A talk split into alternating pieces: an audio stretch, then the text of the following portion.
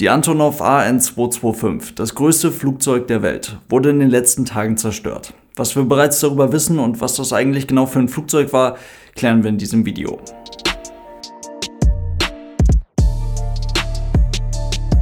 Und damit hallo und ganz herzlich willkommen. Ich hoffe, es geht euch gut. Wie auch beim letzten Beitrag gilt, alles, was wir jetzt hier in den nächsten 10 Minuten besprechen, mag in Anbetracht der Tatsache, dass da gerade in einem sinnlosen Krieg viele Menschen sterben und verletzt werden, ziemlich belanglos und fast schon ein bisschen albern wirken. Nichtsdestotrotz darf man sich natürlich für dieses Thema, für das Flugzeug und für die Geschichte dahinter interessieren. Und deswegen sprechen wir da heute auch drüber.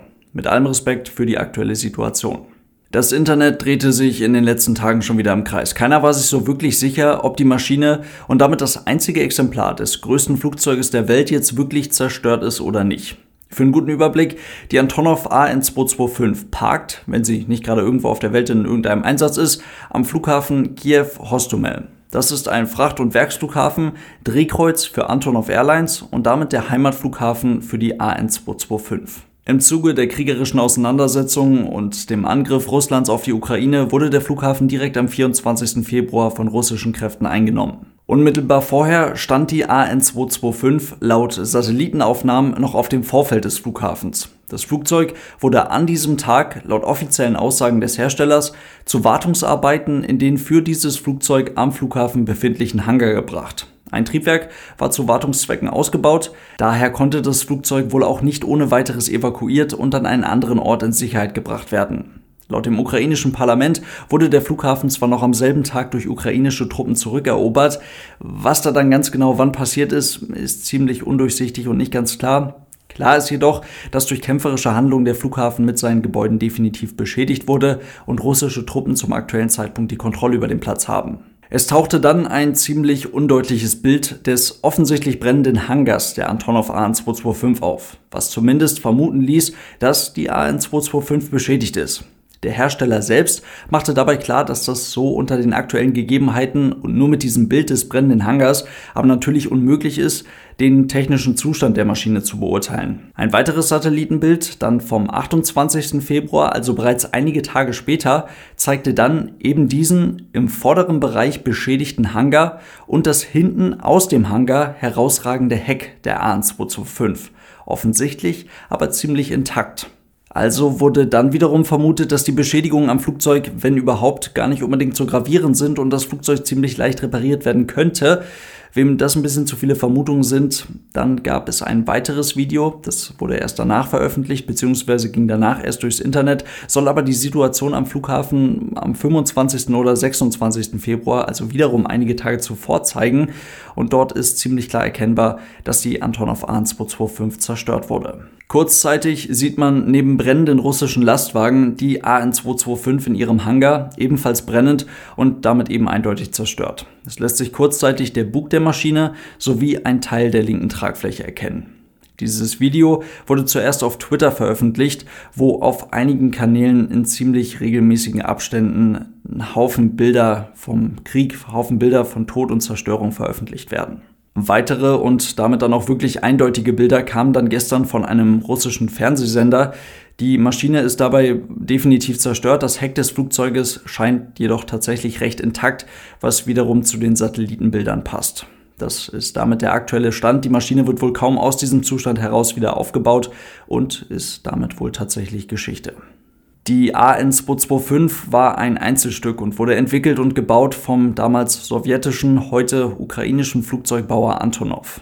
Dieser Flugzeugbauer brachte der Welt die größten Transportflugzeuge überhaupt. Ende der 1970er Jahre entwickelte man die AN-124, die bei ihrem Erstflug 1982 mit über 400 Tonnen das größte Flugzeug der Welt war trotz aus heutiger Sicht wirklich ziemlich rudimentärer Technik, das Flugzeug arbeitet zum Beispiel mit fünf Besatzungsmitgliedern im Cockpit, ist das Ding eine durchaus relevante Maschine im internationalen Frachtgeschäft. Die Maschine ist für ihre Eigenschaften überaus leistungsfähig und sehr robust.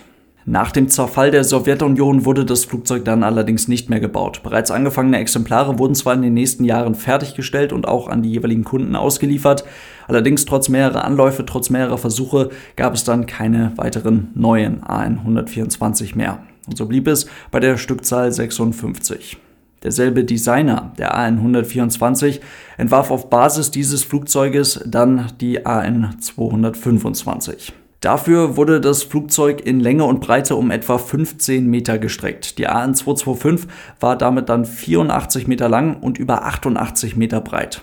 Zum Vergleich, das aktuell längste Passagierflugzeug der Welt, die 747-8, ist 76 Meter lang. Der A380 hat eine Länge von 73 Metern. Wie so ein richtiger Airbus bekam die AN225 dann, genauso wie ihr Vorgänger, also nicht wirklich wie ein richtiger Airbus, eine komplette Fly-by-Wire-Steuerung und dreifach redundant ausgelegte Hydrauliksysteme. Das macht das Flugzeug nicht nur sicher, sondern bei dieser Größe kommt dann auch der gewaltige Vorteil der Gewichtsersparnis bei einer solchen Fly-by-Wire-Steuerung wirklich zum Tragen.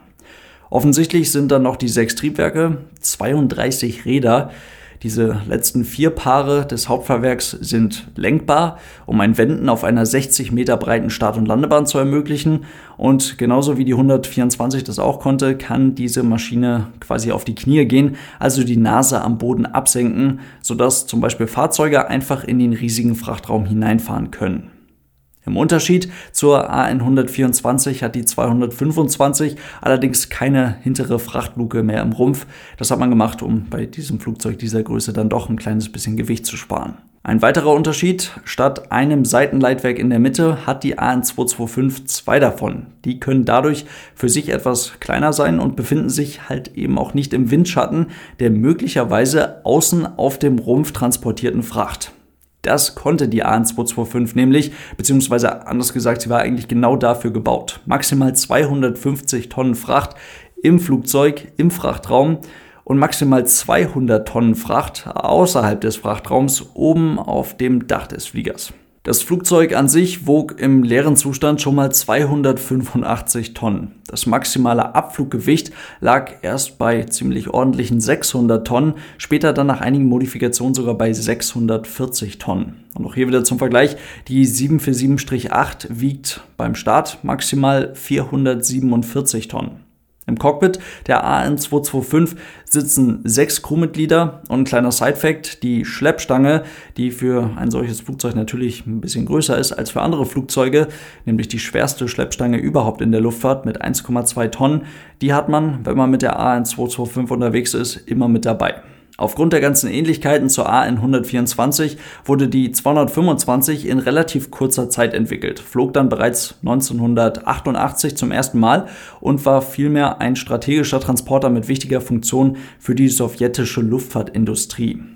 Denn nicht nur konnten die damaligen Booster-Raketen des Buran-Programms im Rumpf der AN-225 transportiert werden, sondern auch die eigentliche Raumfähre, die Buran, konnte auf dem Dach, auf dem Rumpf des Flugzeuges transportiert werden. Direkt 1989 war die AN225 so in dieser Kombination in Paris auf der Airshow. 1990 kam sie dann ohne Buran nach Farnborough. Ursprünglich fest bestellt waren tatsächlich mal drei Maschinen. Die erste AN225 wurde gebaut, die zweite wurde angefangen, eine dritte gab es dann nie. Und das Ende der Sowjetunion und das Ende des Buran-Weltraumprogramms nahmen dem Flugzeug bereits nach kürzester Zeit seine eigentliche Aufgabe. Keine fünf Jahre nach Indienststellung wurde die AN225 dann also tatsächlich 1994 bereits wieder abgestellt. Die Maschine wurde geparkt, die Triebwerke wurden demontiert und stattdessen für die AN124 verwendet. Aber es zeichnete sich dann doch eben relativ zügig ab, dass es hin und wieder durchaus mal Bedarf für Luftfracht, für Lufttransporte gibt, die mit der AN124 nicht bewältigt werden können. 2001 wurde die Maschine in der Ukraine dann reaktiviert. In Bezug auf Flugstunden und Landungen war das Ding ja auch noch relativ frisch und so ging die AN225 in den Cargo-Charterverkehr. Ab 2009 dann auch mit dem Farbschema, so wie wir es heute kennen. Das Ding wurde dann mal mehr, mal weniger gebraucht, stand zu Zeiten der Finanzkrise auch mal für mehrere Monate ungenutzt am Boden. Im Schnitt waren es aber dann doch irgendwie immer so ein bis zwei Einsätze pro Monat für die AN225. Es gab also doch immer wieder Aufgaben, für die die bis zu 30.000 Dollar pro Betriebsstunde nicht zu teuer waren. Die AN225 transportierte Dinge, von denen man nicht gedacht hätte, dass sie jemals in die Luft kommen würden. Es wurden daraufhin eben genau deswegen noch eine ganze Menge Versuche unternommen, irgendeinen Partner zu finden, damit man das zweite bereits angefangene Exemplar der AN225 fertig bauen kann. Denn immerhin war man bereits zu 60 bis 70 Prozent mit dem Ding fertig. Vielleicht hätte man dann irgendwie genug Geld sammeln können für eine modernisierte Variante, wie auch immer. Gab es aber nie wirklich nennenswerte Fortschritte zu. 2019 bis 2020 befand sich die einzige AN225 dann ganze 18 Monate am Boden in einer Generalüberholung und wurde dabei unwissentlich für ihre wahrscheinlich größte Aufgabe vorbereitet. Das war dann die Corona-Pandemie.